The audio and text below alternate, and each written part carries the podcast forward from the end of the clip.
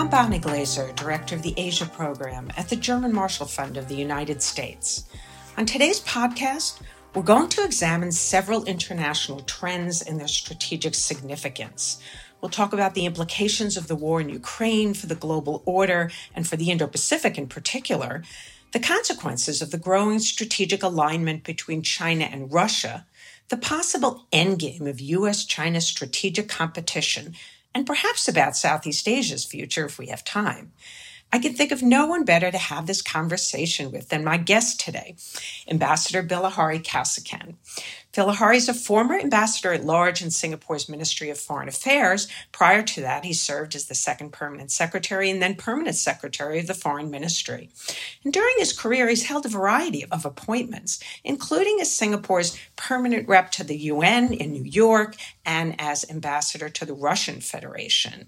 Currently, Bilahari is chairman of the Middle East Institute, which is affiliated with the National University in Singapore. Welcome to the China Global Podcast podcast, Bilahari. Hi, Bonnie. Good to see you again. So let's dig into this. Some experts maintain that Russia's invasion of Ukraine is going to result in a change in the global balance of power and in world politics. Do you think we're at an inflection point that will eventually see the emergence of the post post Cold War world order? You know, I have always been very puzzled by this idea, which precedes the war in Ukraine, of the return of great power competition. Whoever said it ever went away. And this just confirms it never went away.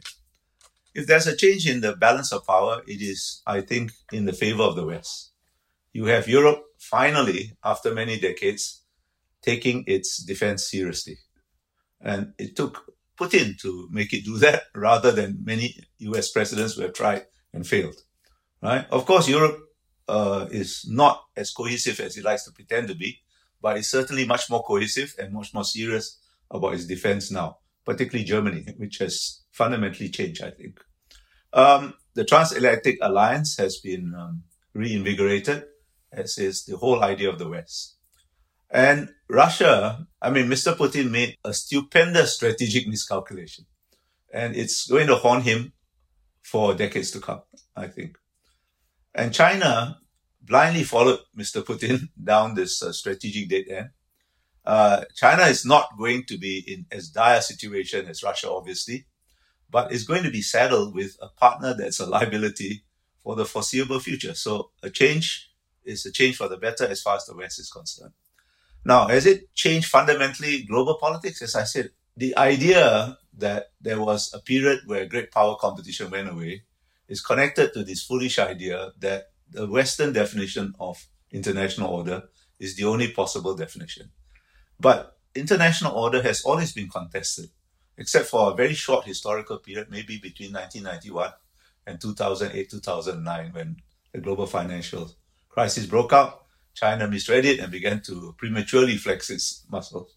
So I think it has really accentuated existing trends rather than fundamentally change things. Let's talk about the implications of the Ukraine war for the Indo Pacific. Um, after the war broke out, we had uh, Singapore, Japan, and Taiwan uh, very quickly agree with the United States and other countries in Europe and some Australia and, and Canada as well to implement sanctions on, on Russia it's obvious why the Europeans immediately did that. Okay. It's not so obvious why countries in Asia would. So, what are the implications of the war for the Indo Pacific? How is it being viewed? And, and what, what are the lessons that countries in the Indo Pacific should draw from this conflict?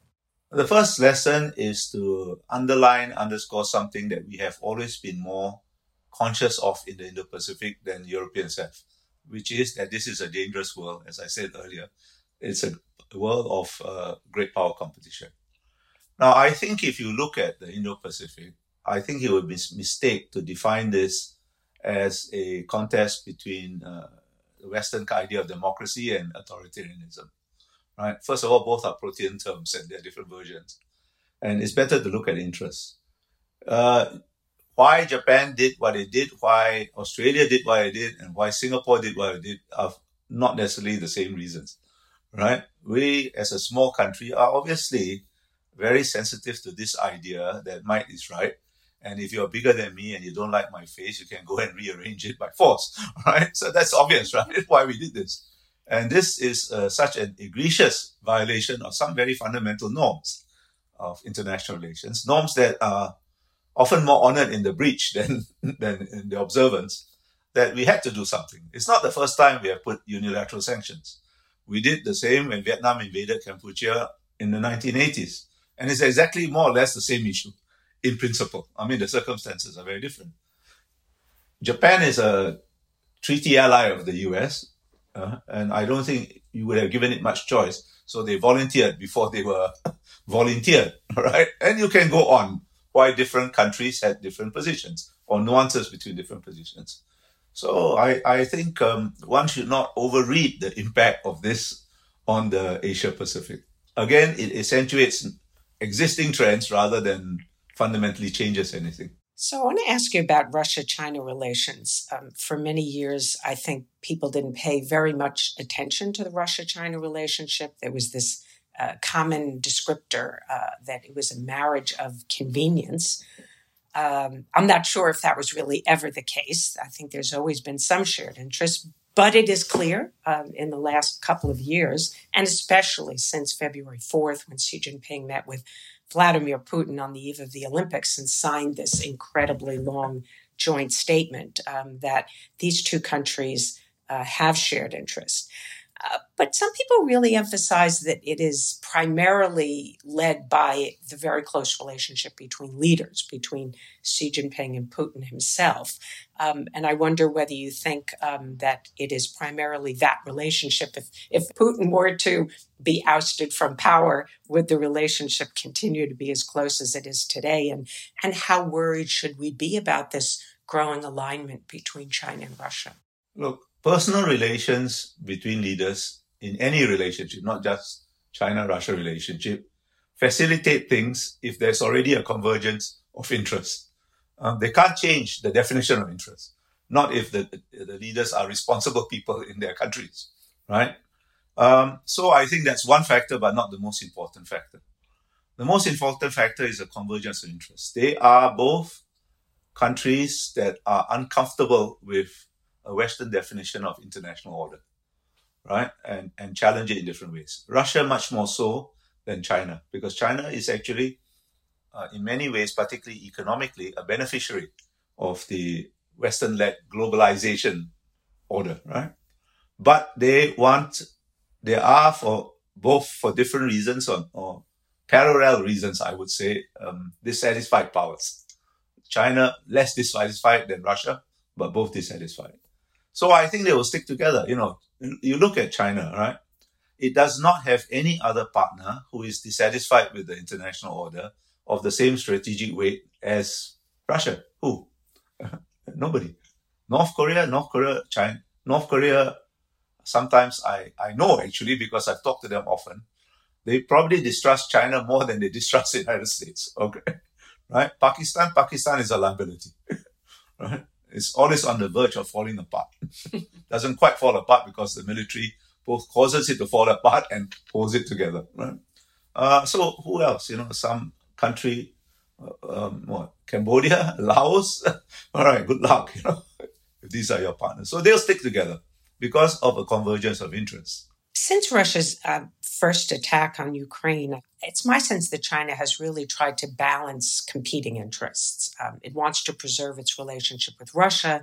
It doesn't want to inflict uh, very heavy damage on its relationship with the United States and, and other Western countries, and particularly Europe. And it also wants to uphold sovereignty and territorial integrity um, which, of course, you know, have been these long-standing um, tenets of Chinese uh, foreign policy. Some people are arguing that China will eventually be forced to take sides, that it won't be able to continue to balance these interests. And I'm not so sure. What do you think? Well, I think it is China is certainly in a very awkward spot, right? It's in a fix because the three goals it has, which you just defined, and I'll go a bit further and say it doesn't want to get entangled in the unprecedented sanctions that have been uh, levied against Russia. They are mutually incompatible. Uh, but that does not mean that they cannot be balanced. It's in a very awkward situation. It's walking a fine and precarious line. And I think that line can will not become less fine or, or less precarious. But I don't think it would abandon Russia for the reasons, you know, I, I, I mentioned a moment ago. It has no other strategic partner of equal weight anywhere in the world. So they are stuck with each other whether they like it or not. So let's talk a little bit about the implications for a possible Chinese attack on Taiwan. There's lots, lots of people who draw these parallels between the situation in Russia, Ukraine, and between China, Taiwan. And of course, there are there are many differences, but but there are also some interesting parallels. So how um, how might this conflict impact the uh, the Chinese Communist parties, and particularly, of course, Xi Jinping's calculus regarding uh, Taiwan. Ever since 2017 at the 19th Party mm. Congress, Xi Jinping said uh, then, and he's repeated, that reunification is a requirement for national rejuvenation. That's the Chinese dream. And there's this target date of the of mid-century. And as you know, there's been growing concern in the United States and other countries about the possibility of even near-term use of force, maybe even as soon as 2027, which I think is not my assessment of the PLA's 2027 goal, but we'll set that aside. So will the Ukraine war make Beijing more cautious about using force or less cautious? Look, you know, I think Mr. Xi Jinping will go down in Chinese history as one of the worst foreign policy leaders uh, or emperors that China has ever had, right? Whatever his other achievements may be, right? And among his many mistakes was to set a timeline on reunification. Previous leaders, after you know, after the Korean War, had to put back everything, said this is a, a matter for future generations to settle, and that's very wise, right? Now he has set implicitly but clearly enough a timeline because the China dream would probably have to be achieved, implied very strongly by the 100th anniversary of the foundation of the PRC. That's 27 years ahead, right? 27 years is not a very long time, but it's not a short time either. I take comfort from the fact that Mr. Xi is exactly one year older than me, uh, within days. Huh? and I thought, where will I be in 27 years? Probably dead. or if not dead, probably not very compos mentis. And, you know, as powerful as he is, he can't stop aging, right? So he probably won't be in charge. 20, uh, 2049, sorry, probably not. So there's some time, right? So let's not get too excited. As you said, there are similarities between Ukraine and Taiwan, but there are also, I think, much more important differences.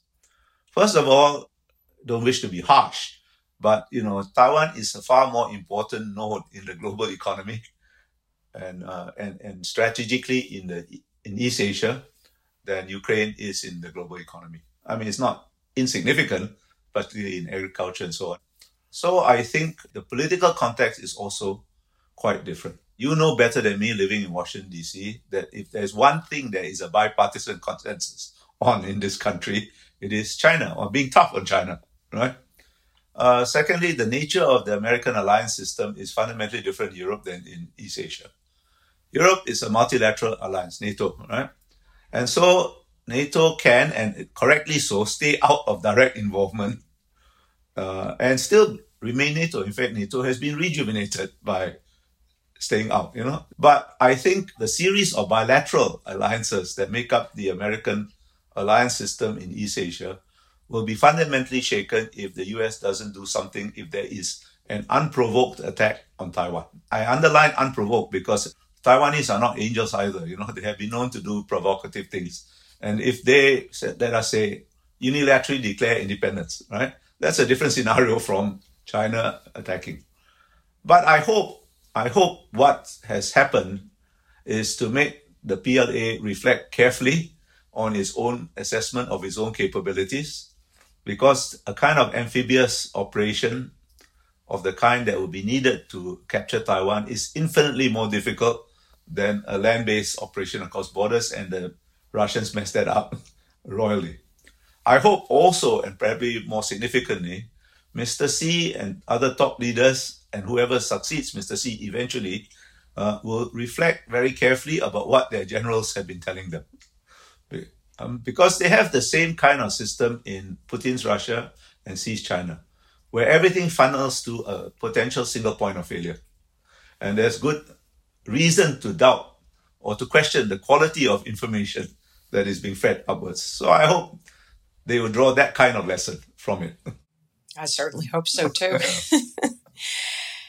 One of the things uh, that is being discussed, I think, really around the world is how the United States is handling China's rise. We've been talking about this for many years. And the Biden administration came in, and some people believe that um, there might be a change from the Trump administration. But as it's turned out, the Biden administration has inherited quite a bit from the Trump administration. And I think that the Chinese have concluded that the United States now has a bipartisan consensus and that we are implacably hostile toward China's rise. And, and, and I, I worry about the implications of that. What I'd really like to hear is maybe your critique of how the Biden administration is handling China. What, what is it doing right? What is it doing wrong? Well, I think that there are very few fundamental differences between the Trump approach and the Biden approach. The most important one being a, more consultative approach towards allies uh, and friends and partners, right? But I keep reminding people in my neck of the woods, uh, the Biden administration is not consulting you because of your good looks and natural charm or the pleasure of your company. They're consulting you to find out what you are prepared to do with it uh, in this big strategic issue of China. Now, we don't have to do everything that the US wants, but you have to define parameters of what you are prepared to do and what you are not prepared to do. Both are equally important. So, and I think, you know, the more consultative approach is to be welcome. Before Biden took office, one concern throughout East Asia, and not always articulated, but was there, will Biden be Obama 2.0, which made wonderful speeches eh, and had nice slogans like the pivot, but was rather hesitant to use hard power. And all the issues regarding China in the Indo-Pacific, whether in the Himalayas, in the South China Sea, in the East China Sea, are essentially hard power issues. Uh, so you have to set that benchmark or that marker, that boundary, before you do anything else. What I would like, and I think all of us would like to see um, the US do, uh, in addition to what it's already been doing, is I think to stabilize the competition. Competition is a fact of life. It'll go, it'll go on. You can't stop it. China's rise is a geopolitical fact. Yeah, it's there. It's happened, and there will be adjustments. Right? It has influence. You are competing for influence, right? but can you stabilize that? Can you compete at a lower level of tension with less risk of accidents and so on? Huh? Uh, that's one thing. The other thing, which I think Americans in this city, in Washington DC, I have heard Ed Newsom from Singapore in particular, is that the missing piece in your strategy is an economic piece. Trade is strategy in our part of the world. However, I would always qualify it that the missing piece is a multilateral piece. Bilaterally, the US is still a vitally important economic partner to almost all of us. So I think you need to balance that a little bit. I don't think polit- politics is going to allow you to do anything multilateral on the trade front, right? Um, not for the foreseeable future, but perhaps you can do something small uh, within the new Indo-Pacific economic framework, which is at least an acknowledgement that there is a missing piece, which the previous administration would not even acknowledge. Right? In fact, was rather proud of taking that piece off the table. Uh-huh. So I would like to see a bit more guardrails for, for the competition. And that's a, that's a nice analogy. I think we like to see that. And we like to see you do what is politically possible on the economic front. If you look out maybe 5, 10, 15 years, do you think that there is an outcome to this US China strategic competition? Do you think it ends with China having uh, regional hegemony, global primacy? Um, is there going to be a winner and a loser? What What do you think happens as this competition continues? Is there an end game? No, I don't think there is going to be any clear cut denouement as there was between the US Soviet competition. And there's a very fundamental reason for that. US Soviet competition is competition between two systems uh, that were connected only tangentially, right? The US and China are both vital, irreplaceable parts of a single global system. Neither is particularly comfortable with it, but this is the reality. I don't think this system is going to bifurcate completely. There will be partial bifurcation. There already has been uh, in areas with national security implications, and there will be more of that. But for it to completely separate into two systems is highly so highly improbable that I don't think we, it's a realistic thing to think about. And competition within a system is not going to end in any clear cut denouement because it's not a question of one part replacing another part, but both parts working out some kind of competitive interdependence, right? Managing competition within interdependence. And that's much more complicated. It's not binary. And it's very unlikely, in my mind, to end up in, you know, one or the other being clearly dominant. We are stuck with both of you, whether we like it or not. Let's turn to talk a little bit about um, attitudes in Southeast Asia toward the US and China, whether they're shifting and how they're shifting. I was reading when it first came out the uh, annual survey that the Institute for Southeast Asian uh, Study does, which of course surveys elites in all yeah. uh, 10 ASEAN countries. It's not necessarily average publics. But it found that Southeast Asian trust in the United States remains fairly high. Um, it's, uh, I think, almost 43% of the respondents said that they're confident or very confident in the U.S. as a strategic partner. But notably, that was a drop of 12 points from the prior year. So, what factors contributed to this decrease? Is this an enduring trend we should be worried about? Oh, I think this thing fluctuates up and down. If you look at the trust in China, it is or the lack of trust in China, you look at the same survey, it has been very consistently high, lack of trust, right? Ever since they started this survey, right? Now, look, you know, this is, this is the new world or the, or the new, or competition within systems. As I said, not, I wasn't joking. We're stuck with both of you, whether we like it or not. I think there is the fluctuation you saw in the latest survey, the, the lowering of trust in the US. I think represents a, a return to reality after over high expectations of the Biden administration. Uh, there was this rather simplistic idea that that he's not Trump, so all will be well, right? Uh, which which is not true, right? Because there are there are fundamental issues. I think China, by virtue of its proximity, its contiguity, its size, its economic weight, is always going to exercise significant influence in Southeast Asia. But for precisely those same reasons, its contiguity, its size, its economic weight, is always going to raise anxieties in Southeast Asia. Uh, and it's done very little under the present Chinese leadership to assuage those anxieties. In fact, it's exacerbated them. Therefore, I think, although not very many countries will be prepared to say so, Singapore being an exception, uh, there's a better appreciation of the vital role that the United States plays in balancing. Without the US, there is no balance, right? If you look at what Southeast Asian countries do rather than what they say, you can see that almost all of them have enhanced their defense and security relationships in quiet ways, in different ways with the United States.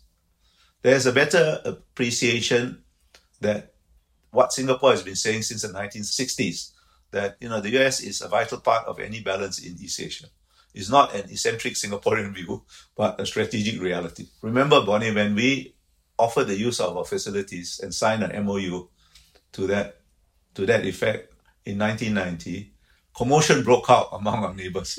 Right, the reaction was hysterical, as if we had kidnapped their firstborn and sold it into slavery. You know, right? When we renewed that agreement in 2019, uh, with full publicity, not a whimper. And when we signed a strategic framework agreement with the US in 2005 that considerably enhances our defense and security co- cooperation with the US, not a whimper. Uh, so there is a better appreciation, but within that appreciation, things will fluctuate up and down or year on year according to what happens. And what about attitudes in the region toward China? Do you think that they are changing or they will also just continue to go. No, I think they will always be ambivalent. We will always recognize that China is an important geopolitical fact and economically will get more important. But for that precise reason, we will always have anxieties about China, which we will need to balance by, by having relationship with the US, Japan, Australia, India, and so on. And I think that is the existential condition of Southeast Asia. And as the Chinese put pressure, for example, on India along the border yeah. and uh, operate their military aircraft in Taiwan's air defense yeah. identification zone, does Southeast Asia see this as a as a potential lesson that this indicates that China might actually use force, or are countries in Southeast Asia primarily just concerned about what happens in their immediate well, of course, like all countries, we are more concerned about what happens in our immediate region, right? You know, it's not very much we can do up in the Himalayas or even in East China Sea or, or anywhere else, right? But I think people notice these things uh, and draw the appropriate lessons from them. Uh, almost all Southeast Asian countries, unlike Europe, has been enhancing their defense capabilities for years. You know this, right? Right? Uh, and I think China is not the only reason but it's one of the reasons. And they have used force in the South China Sea, as you know. Not deadly force, but still force. what do you think is the future of ASEAN? Do you think that this institution will be playing a more important role in the future or less important? ASEAN's enduring, important, vital role is to manage relations between its members. Uh, stability in, in bilateral relations in Southeast Asia is not to be taken for granted. Uh, ASEAN is not a happy band of brothers singing in perfect harmony. If we were a happy band of brothers with perfect harmony, there would be no need for ASEAN. It is precisely because we are not, we need some form of regional mechanism to, to do what we can to stabilize relationships. And in that, it has been pretty successful. In managing external relationships, the record is mixed and has always been mixed we are going through a particularly bad patch right now because the domestic politics of some key ASEAN countries is in flux. And this is not the best time for people to focus their attention outwardly. And ASEAN is an interstate organization. It can do no more than what its members are prepared to do. Uh, this will this will wax and wane, right? We are now waning, but you know we have waned before and we have waxed again, and, and this will happen. Um, I think the the main point is the point I made earlier which is ASEAN has not yet sufficiently internalized. And that is if the Biden administration cons- is more consultative, it's not for the sheer pleasure of your company, but to see what you're prepared to do with it, right? In other words, it's a more polite form of transactionalism. you are not going to remain central in the strategic calculations of any major power by just repeating over and over again, I am central, I am central, I am central, right? nor are you going to be central just because other powers politely say you are central. You have to be central by doing something. Now, as I said, we don't have to do everything the US wants any more than we have to do everything that the Chinese want. But we have to define parameters of what we are prepared to do and we're not prepared to do. Otherwise, you are going to be marginalized as is already happening. That the US is acting much more bilaterally in Southeast Asia. It's not going to abandon ASEAN. You will still turn up at meetings and and so on, you know, and everybody will be polite and there'll be nice photographs and so on. But you look at uh, what happened, huh? Uh, Thailand has been bypassed twice by Secretary of Defense Austin and Vice President Kamala Harris, right? And they are wringing their hands in despair. And I and they asked me why were we bypassed, whereas they went to Singapore and Vietnam. Both of us are formally non-aligned. I said because it's no point just being a treaty ally and sitting there and doing nothing. You have to, you don't have to do everything that the US wants you to do, but you have to do something. Otherwise, be prepared to be bypassed. well, this has been uh, uh, an enjoyable conversation. And I want to thank you for your no, sage fun. wisdom and advice. I'm not so sure it's wisdom, but sage in the sense of old. I am getting older, that's true. We've been talking with Ambassador Bilahari Kausikan, who for many years had senior uh, positions in Singapore's Ministry of Foreign Affairs and is, continues to be a leading strategic thinker. So thank I, you. I hardly think. I hardly think so. Thanks for joining okay. us.